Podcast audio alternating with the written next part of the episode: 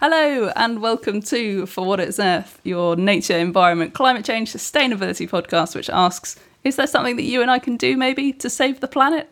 I'm Emma.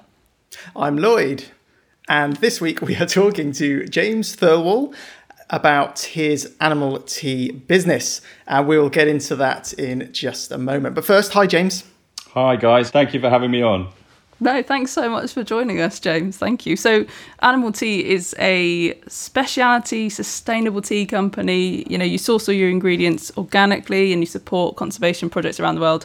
Is that a fair description of what you do?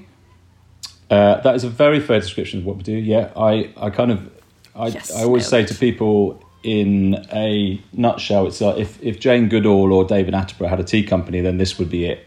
Um, so we are. Oh, that's a good that's a good strap line. Yeah, so we, it, it- I think it explains everything. You know, we we are a tea company, and we try to be the, like I say, kind of the greenest tea company that is around. Um, and then we take the money that we make from our uh, business, and then we give that money to conservation projects. Lovely. Um, so that's it. That's it in a nutshell. in a mug. But I mean, before we get too close to the bottom of the mug, we actually have Mm. one very important question that we need to ask you first. James, what one good thing have you done for the planet this week? I did give you a heads up, so you knew this was coming. I know, but I yeah, I, I knew it was coming, and I um, and this is purely coincidental, but I feel like I get a big cookie for this one. So excuse me, I I got rid of my car this week. Um, Oh, wow. That is very impressive. deal. Yeah, you don't get that one very often, I guess. Um, No. So yeah, I got rid of my car. Uh, I've been thinking about it for a while, uh, and I I think I told you before that I live on a boat in the centre of Oxford, or very near to the centre of Oxford, and so I'm able to cycle to the station. It takes me about five minutes to get to the station. My son's school is about a five minute cycle away, so I got to the point where I thought, well, actually, I probably don't need a car.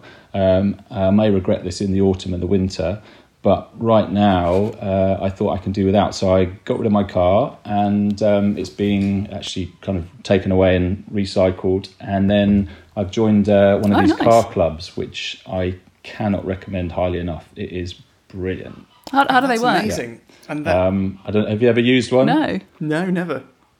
Well, there's quite a few of them. I think in London there's one called Zipcar. I use one called Co Wheels, and um, it's quite nice in terms of our topic today because Co Wheels is a is like a is a social business or a social enterprise, and so they essentially they have all of these cars dotted around the city, and they're all new, which is really cool. So you have like a uh, I've driven a BMW i3, fully electric one, the first electric car I've ever Oh, driven. It's hello. really cool and really yeah, it's really cool. And then I've driven a uh, hybrid, like a Yaris and a Corolla. And so I, re- I go around with my phone and I take pictures of myself with them because I feel really proud of the fact that I'm driving this really sexy new car. Uh, and uh, so basically, you have a, like a, a card, uh, a swipe card that you just put up against a little reader on the dashboard from the outside on the window. Uh, so you book it on an app beforehand, reserve it, and then you just turn up, cycle up, lock up your bike, or wander up to it, press this thing on the window, and then the car just opens. It's like Knight Rider. The the the the uh, the wing mirrors come out, it opens up, and then also because they're all most of the electric cars, they don't have keys, so you just press a start start button, and it feels like you're driving a spaceship. So I feel like I've totally word. traded up. I'm never going back. I feel like That's this is the amazing. best um, one good thing we've had on the podcast ever. Like, gi- actually giving up your car. Just trans- Yeah. any like collectively everything I've done on, on one good thing, like over It's the not as entire good. podcast, probably does not Well, I- add up to giving up your car. I certainly haven't done it to you know to impress anybody. It's I mean it's more it's you know it just became a- Liar, it you're became loving a taking pictures of yourself in a. BMW. yeah, no, I'm totally loving it. I've got like a big smug smile on my face. I think that uh, I think it was the ease of it, which was what I found amazing. So because you see people, I was thinking about like it's a bit like I've I've kind of now traded. Uh, climate anxiety for range anxiety, which is this thing that you get when you're in an electric car and you've gone further than you think, and you're not quite sure whether you should be driving faster or slower. and there's this kind of meter on there. It's like a game, and you're not quite sure whether you're going to get home. And so I went to Bristol the other day from Oxford, and that was I'm going to say it's 140 miles. And I drove along there in this BMW, and it was um, really smooth and easy. And then I got halfway there, and the battery was pretty much exactly halfway. And then I came back, and I got back with sort of five miles to spare. So I kind of planned that out ahead of time, and so I knew that was coming, so it was fine. But but then the other thing it introduces, you have to think about all this other network of charging points and things like that. And so you can see like that is the future, right? So this is what we have to start thinking about. So it kind of makes sense to start thinking about it now. Um, and it's actually really easy. Just because of the technology, you just get an app on your phone. You go into a service station, plug in your car. It costs you anywhere from three to about six quid to charge it up in half an hour. You go inside, have a cup of tea, come out, and you're ready to go for another 150 miles or so. So it's a bit i think about it but like train travel it's like you know somebody going a long journey you might have three or four changes on the way and then you just have to wait for your train it's kind of like that so as long as you've got the patience and the kind of the mindset to do it i think it's really worth doing That's fantastic. yeah highly recommend it I'm very So impressed. Emma, what one good thing that's not as good as that did you do this week? Ah, okay, mine doesn't compare. I do still have a car. I'm sorry. Um, I have signed us up to a subscription with Milk and More, which we mentioned on an episode a very long time ago when we first started. And I mean, I don't, I don't Yeah, drink dairy milk. I drink oat milk, and um, up until now, I've only been able to find oat milk in kind of Tetra Pak, annoying, can be recycled, but still aren't very good for the planet cartons. Or I've made it myself, but that's also quite a lot of faff, and sometimes I, if I'm honest, can't be bothered to do that. Um, and then a friend told me that actually now Milk and More will deliver oat milk in a glass bottle to your door with your local milkman. And I am just thrilled. It is so exciting. So now on a Wednesday morning, I wake up to little bottles of oat milk in a glass bottle, and then you wash it out and leave it out for the for the guy next week. And it, it's just it's a really small thing, but it, it's really made me very excited. that's very so cool good. I, I saw you post this, and then I went to see if they had any presents in Swansea, and they don't. Oh, so I'm no. quite disappointed now. Oh, Yeah. I'm sorry, sorry to hear that. It reminds me when I was a kid. They used to they used to put the milk out the front, and the and the birds used to come and the blue tits used to come and peck the tops off. I wonder if it will attract the birds. Hmm. You'll go out and Maybe, some, find some wildlife I- on your doorstep. Like Snow White. the, the badgers have come down from the woods. Yeah, something. Goodness, who knows? I mean, last time I did, I did cheekily order some pastries as well to come with it, and um, decided That's best not leave those out too long. But anyway, Lloyd, Exactly. Oh, for sure. what have you done? Um, so we've, we've gone from Yes. getting rid of the car to oat milk. So that's a really big range there. what have you got? Yeah. Uh, prepare for another step down. So, no. So um, it was my it was Bryony's birthday, my partner's birthday uh, last week, and for, well, for a while, what I've been trying to do is switch to more um, experience based gifts because I'm, I'm trying to move away from getting things for people that they might end up not needing or it's just more more clutter. But the problem is obviously during the pandemic, everything I've bought people has been postponed and delayed. So I thought, oh, I, I, I can't because we still haven't had the chance to um, go and do Bryony's gift from last year. I thought I, I can't do that again gosh. because I've no idea when we're, we're actually going to be able to do it. So um, I got her because she wants to do a lot of a lot more wild swimming because we are blessed with a lot of coast here. Um, a changing robe from a company called Passenger. Oh, I love passenger. Um, That's a who we great bought gift. from before. Yeah, so they're very sustainable business Yeah. practices and sustainable materials, and they also um, email you to tell you when they've planted a tree on behalf of your order, which is quite nice. Love that. That's so fantastic. there we go. Are you are you both swimming together? You, We, we Yeah. will. I, I haven't done much wild swimming at all. Um, it's, it's mostly Bryony because she's from Cornwall, Okay, yeah. so she's much more naturally outdoorsy. Uh, she's got much more outdoors in the DNA than I do. uh, but yeah, the, the plan is to, to go and uh, freeze my bum off in the morning at some point. Yeah. it's a wonderful feeling. Very nice. I've heard it's pretty Yeah. addictive. Once you've started, you won't look back. Yeah. I've heard. Yeah. I've only done it a couple of times here in Bath in the river, but then I've learnt about river water and what's in it, and it really put me off. I was just about to say you do have to be quite selective of exactly where, like which beaches and what parts of the beach you then do swim on uh, bef- before you get get down there. Just to, or just don't don't check. And just Ignorance is bliss. Just li- live in blissful ignorance. Yeah. I think the tips I've had because I live on the river. The tips I've had, you know, if you've got any, um, uh, what's the word, like cuts or anything like that, it's not a good idea to go swimming. But uh, essentially, and my advice would definitely be don't swim anywhere near boats, whether they're moving or or not, um, because a lot of boats Yeah. put their grey water into the river, um, not their sewage, but they're kind of you know uh, washing up water and things like that. So that's definitely not a place to go swimming. But where we are is a there's a nature reserve, and people are swimming up and down the river all day. It's lovely. oh, nice one. Hmm. Very handy. That's a great advice. gift. Okay. I like that one. That is a that is a fab idea. I really I do like that. Yeah, well done. So, I mean, James, we're really keen to talk to you a little bit about your kind of brilliant business model. But first, let's should we start at the beginning? Can you tell us how you got about actually starting to create Animall Tea? Because I, I understand that your young son has had quite a pivotal role. Yes, he has. He was. Uh, so his name is Ren, uh, and Ren is four and a half now. He's actually in Cornwall at the moment um, with his mum, uh, having uh, a little time on the beach. He's doing more wild swimming than Lloyd. He is doing more wild swimming with it. Yeah, he has got it in his blood. For that's sure, for sure. yeah. Yeah, yeah. Um, so when I was, well, he was four. I was reading a book. Well, sort of, uh, prob- he, I was reading a, a, a story to him, bedtime story, which is full of animals, which most children's books are. And he turned to me and he said, "Oh, Daddy, are there any of these animals left?" And I start, and it suddenly struck me that that was, yeah, if he's thinking about that at four years old, or at least you know getting a sense of that at four years old, then there's really something wrong.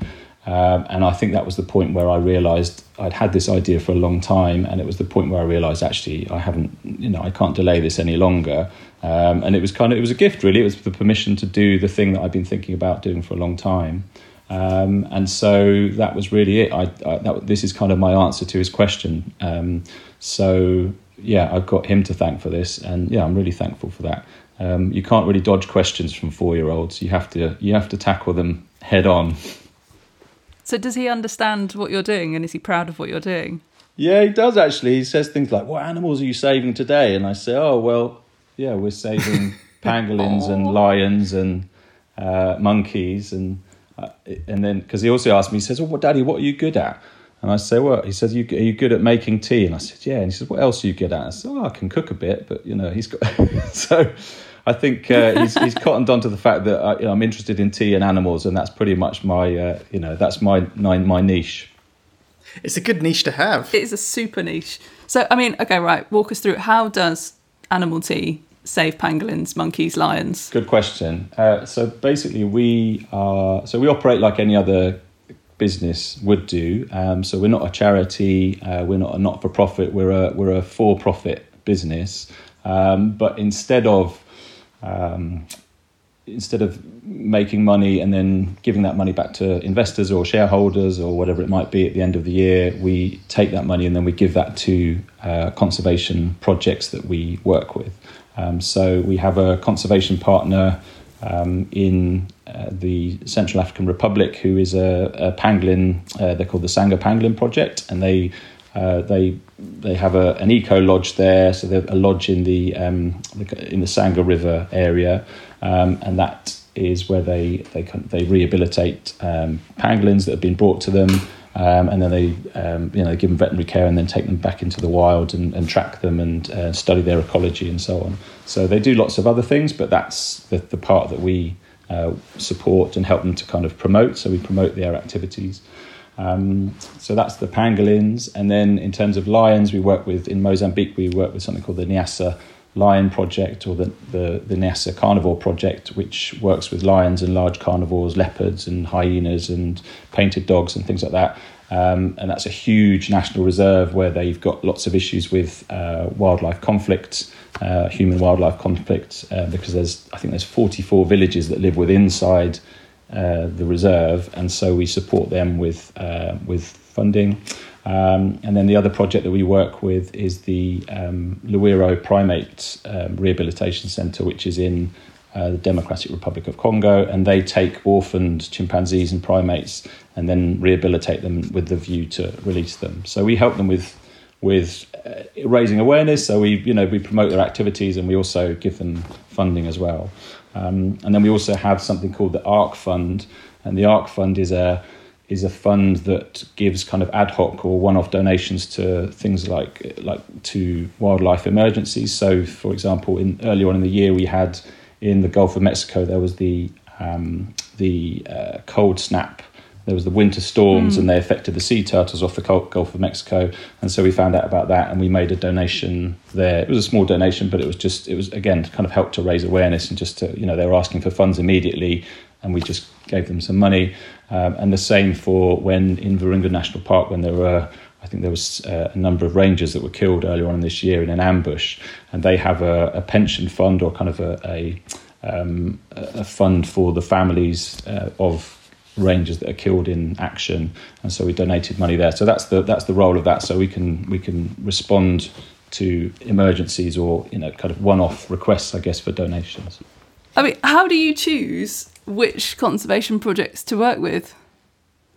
Uh, it's a good question. Actually, we had um, that some of them were organic. They kind of happened organically through recommendations. Um, but we, uh, I think the criteria are that we we work with organisations which are grassroots um, because we're a small company, and the amount of money that we can generate is relatively small to the you know the kind of bigger conservation projects or, or charities that are out there. So we wanted to work with um, projects that have a small budget or smaller budget that we could actually have a, a good impact on um, or a kind of a discrete impact. So they can say oh we're looking for this kind of funding. And so we say okay well let's aim towards funding that.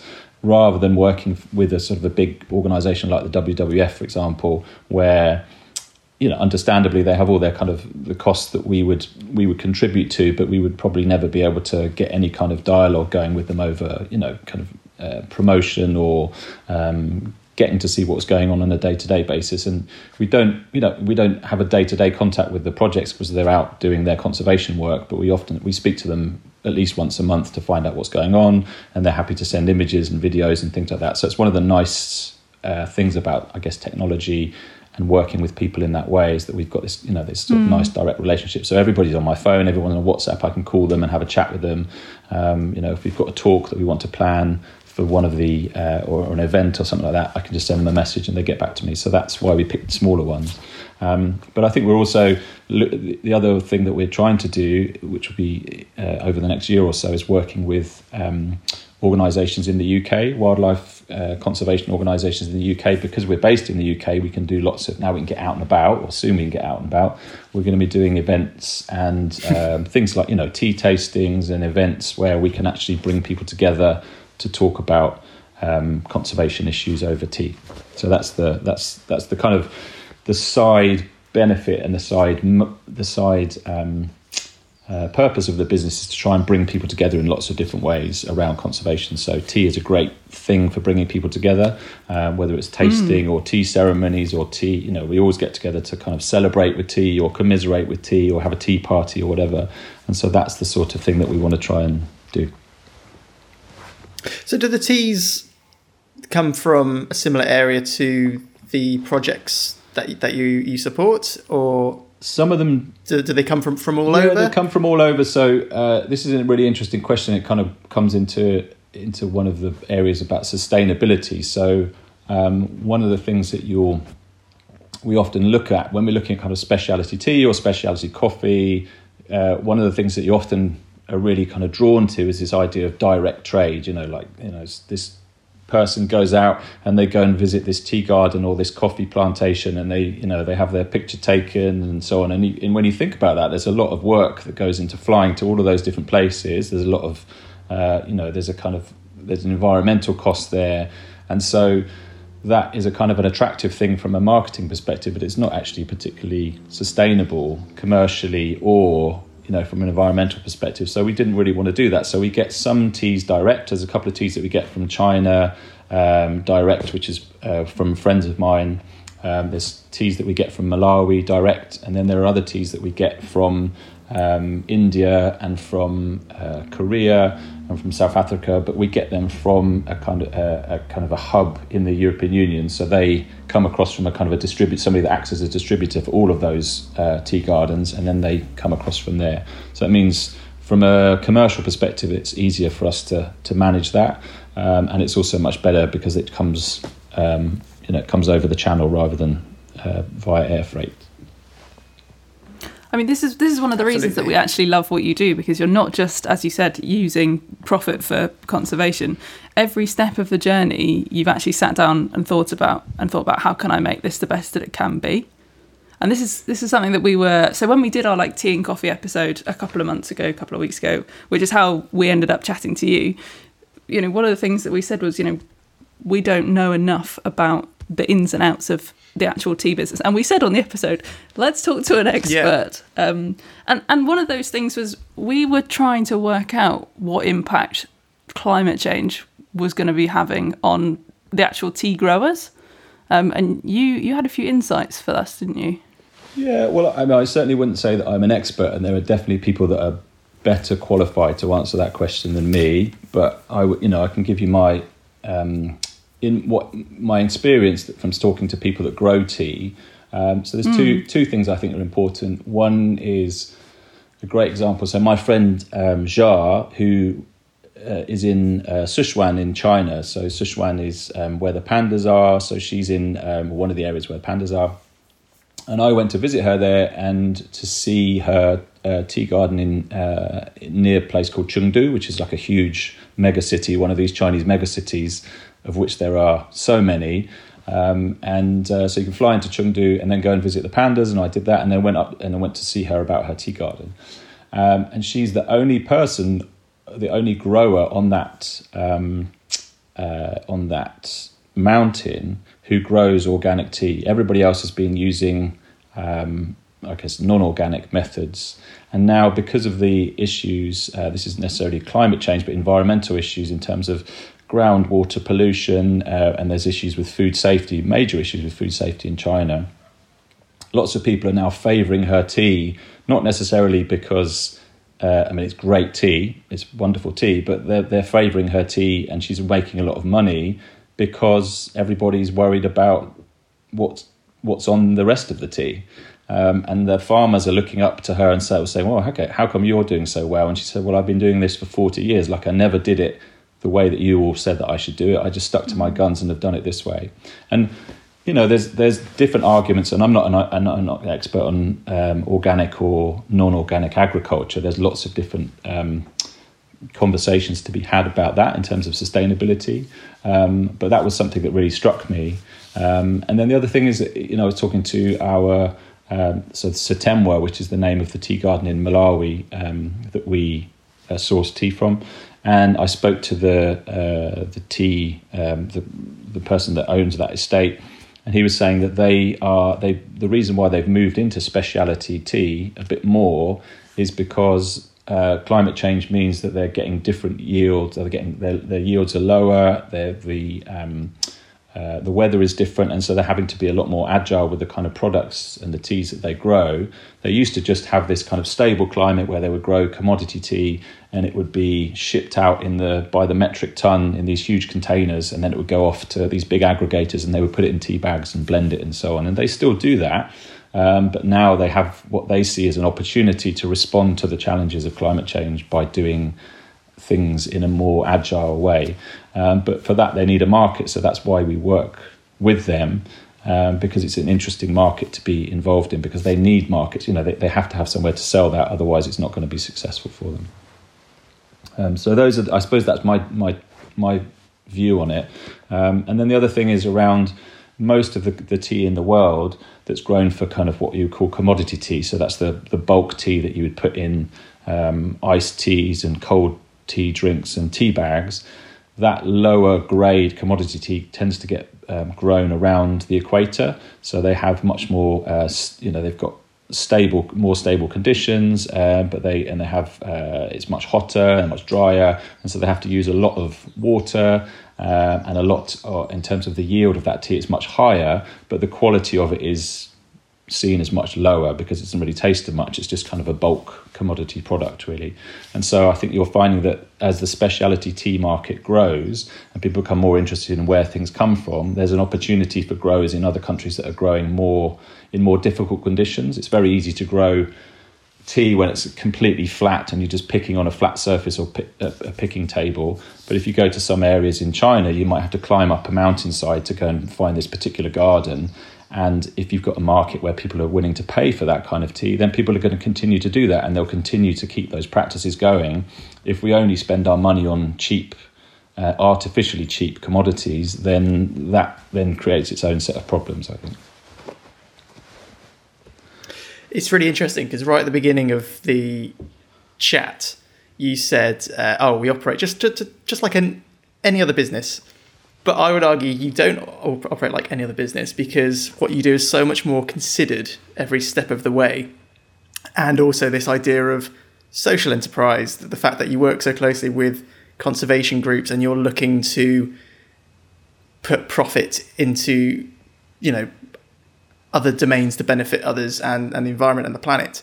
So I guess I want hmm. to ask is is it possible for bigger business to be part of social enterprise or is social enterprise pretty much the domain of smaller businesses such as yourselves that can be more agile and uh, perhaps a bit more thoughtful? Um, I think there's definitely room for, for both. I think I think bigger businesses and bigger corporations are um, for a long time had looked at kind of uh, CSR, you know, corporate social responsibility. Um, some of them, not all of them, I think have been viewed that as a kind of a PR exercise and something that you know you would, um, you know, you would use, yeah, for for PR. Um, and now there's a real movement for people, uh, you know, in bigger corporations to to to really think about their environmental and social and credentials. And I think it also comes through. I was reading recently about investment. So there are investment funds where um, uh, the credentials of the com- the environmental or the kind of CSR credentials of the of the company are taken into consideration when lending to that um, organization. So if you're if you have a poor score, a poor kind of corporate social responsibility score, then you're not going to be able to have access to funds, and so or less access to funds. Or there are some funds that will you know will only loan, lend on that basis. But I think you're right. I think you know one of the one of the advantages that we have is that we're new, um, and so we've grown out of lockdown, um, and we've grown from you know if you're a startup, you have the opportunity to to do everything right from the beginning. Um, and we sure. it also makes things really easy. So we we decided that we kind of have this kind of north star, which is we basically say is if if I take this action, is it going to have a positive or a negative impact on the environment? And if the answer is negative, then we just don't do it. It's quite simple. So it makes meetings short, it makes conversation short. It's like, why yeah. wouldn't you do that, right? because that philosophy has been part of you from the very beginning. So it's, exactly. quite easy to sort of stay on that track from. It is, and yeah. I think that's a great opportunity for people that are thinking about doing this because everybody has ideas about businesses they'd like to launch or ways that they might want to do things better.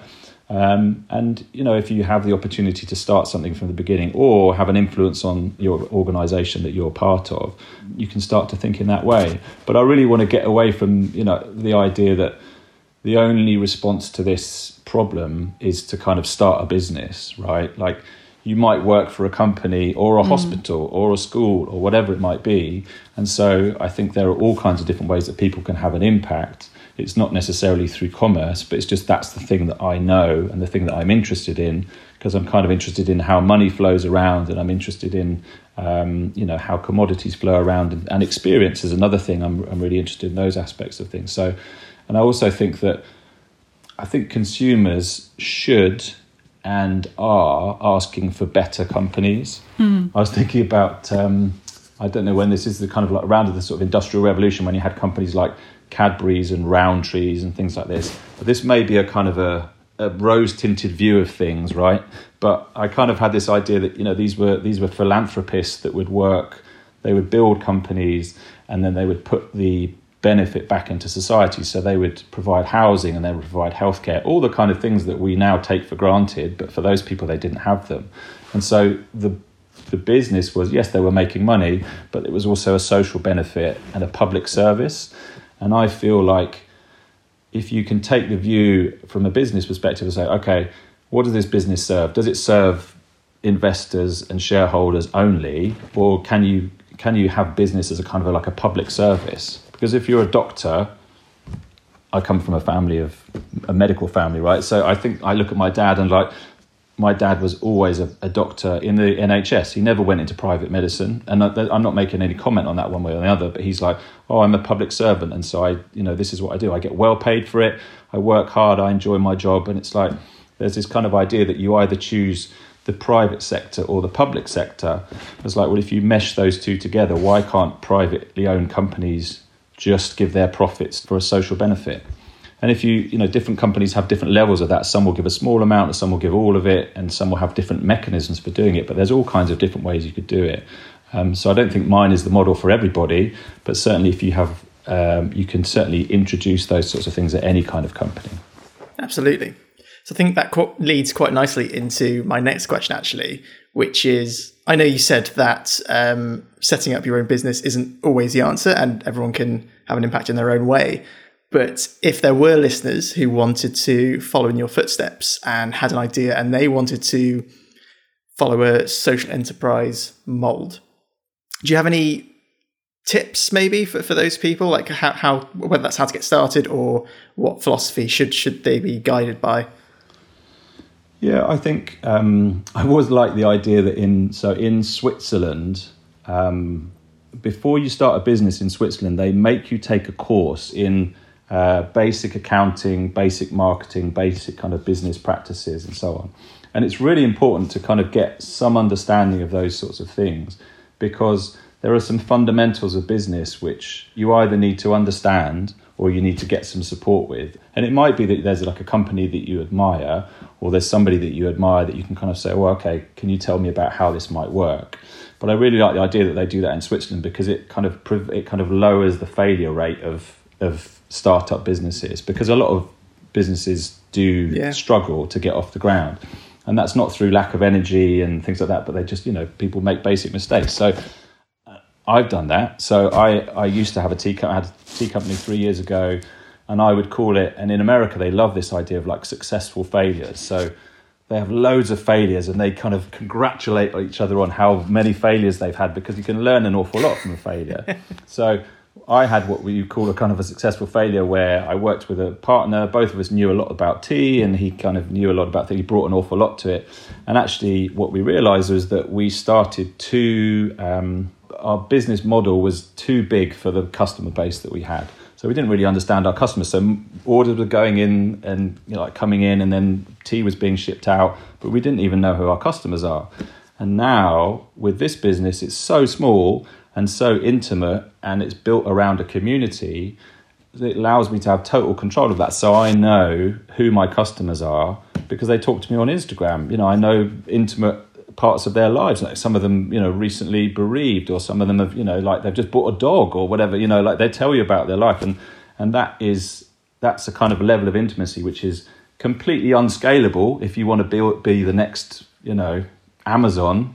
There's no way you can do that with everybody but you can do that with people with a very small company, and that's a really important part of the of understanding who your customers are and what you what they need from you and what to talk about. So I think coming back to your question, if you want to start something, I'd say do some research, get some kind of basic understanding of how these things might work, um, and talk to people. Talk to as many people as you think you need to, and then start with something small that you have an understanding of or a kind of a passion for.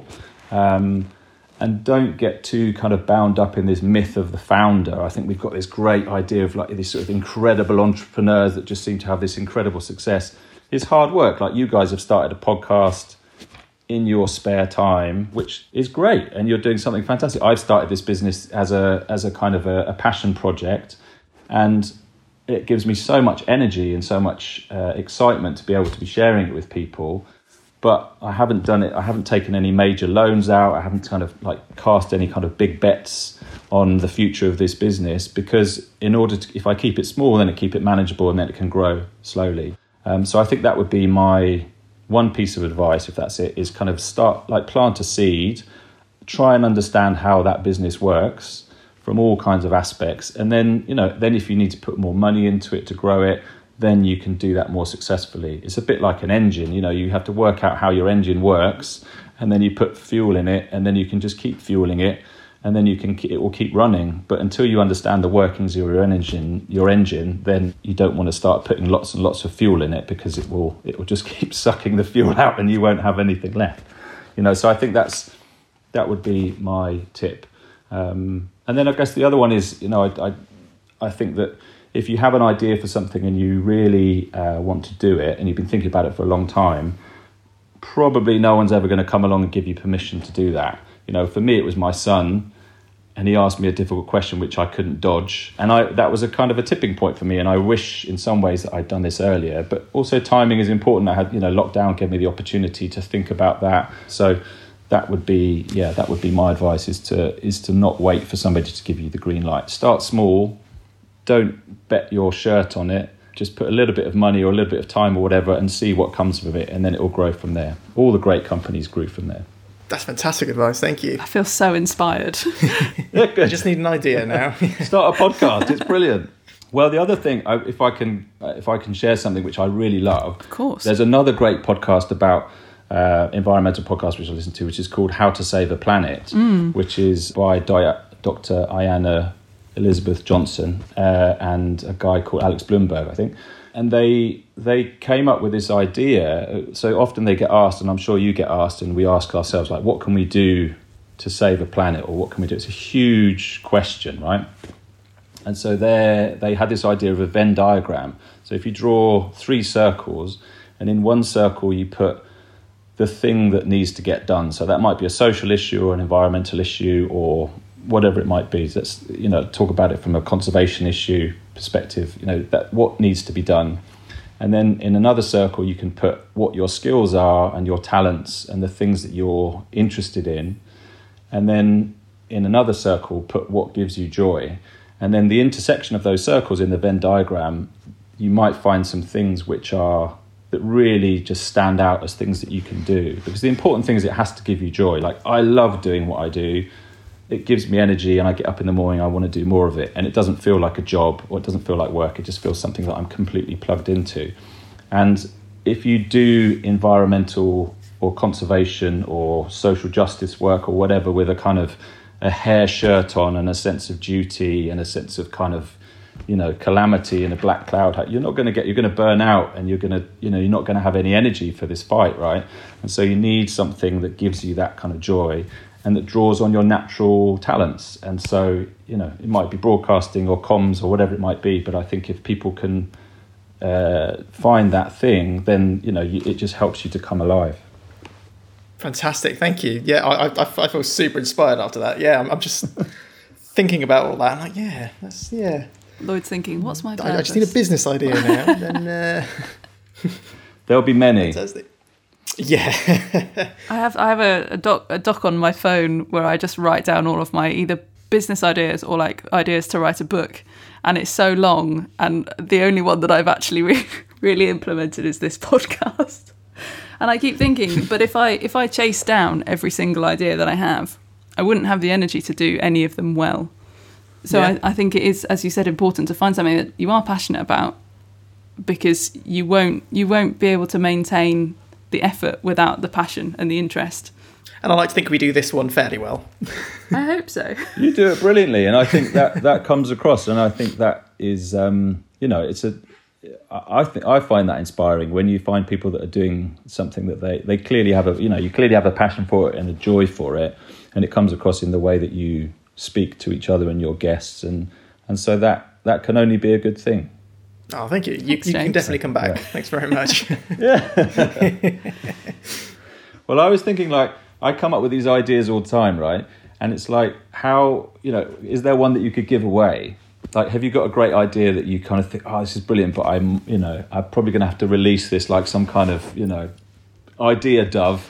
Just give it out to the world and let somebody else do something with it because you're never going to get around to it. I don't know. That's my. I've got. I've got loads of those uh, sitting on a phone or you know sitting somewhere. I think, okay, this is my thing now.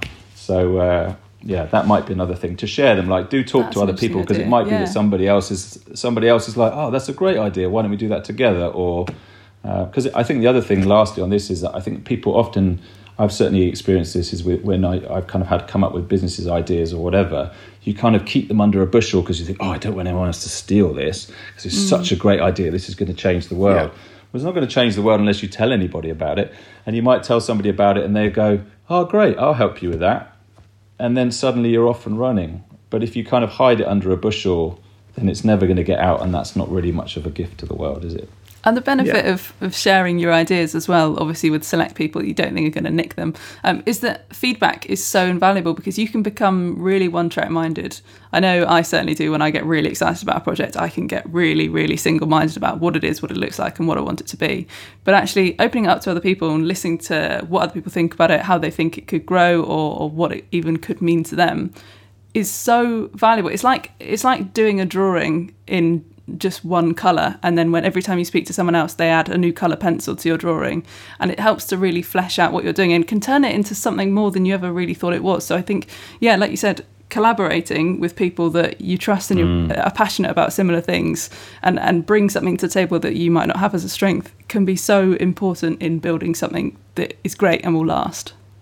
There are so many good metaphors being bandied around. I really like it. I mean, I don't know where the colour pencils came from. That just Oh, I like that one. Vivid. No. Vivid. James, I mean, we could and have previously, and I'm sure we will again, talk to you for absolutely hours on end. Um, but I think we're probably nearing our call time for the, for the episode. So we already love Animall Tea. Like that much is clear. You very kindly, full disclosure, sent us both some tea and love it. I've got I've got your green tea in my mug right now. Well, I don't anymore. I've drunk it through the, the course of this episode. It was absolutely delicious. It's Thank you very much. Fab. But um, you've had a neat little idea on how our listeners can also enjoy your tea as well, Animall Tea, haven't you? For sure. So you, I think it would be you can get uh, fifteen percent off an order of tea. So first, uh, any first order of Animall Tea, and we were coming up, we're trying to come up with a great code for a discount code. We had all these ideas. Should we have FWIE, FWET, or should we have uh, for what? But we've come up with Earth. So if you go to um, animalltea.com, so that's animal, uh, that's all animals, all creatures, A uh, A double L, animalltea.com, and buy some tea, then you get 15% off your order if you put in the code Earth at the checkout. Super. Well, thank you so much. Fantastic. Yeah, at, at, risk of this entire episode sounding like an advert, which it isn't, um, it's brilliant. We we actually genuinely really do like Animall Tea and everything and everything that you stand for and you do. We we love you and what you're doing. Thank for the record, wait, wait, wait, which one is your favourite tea out of the lot?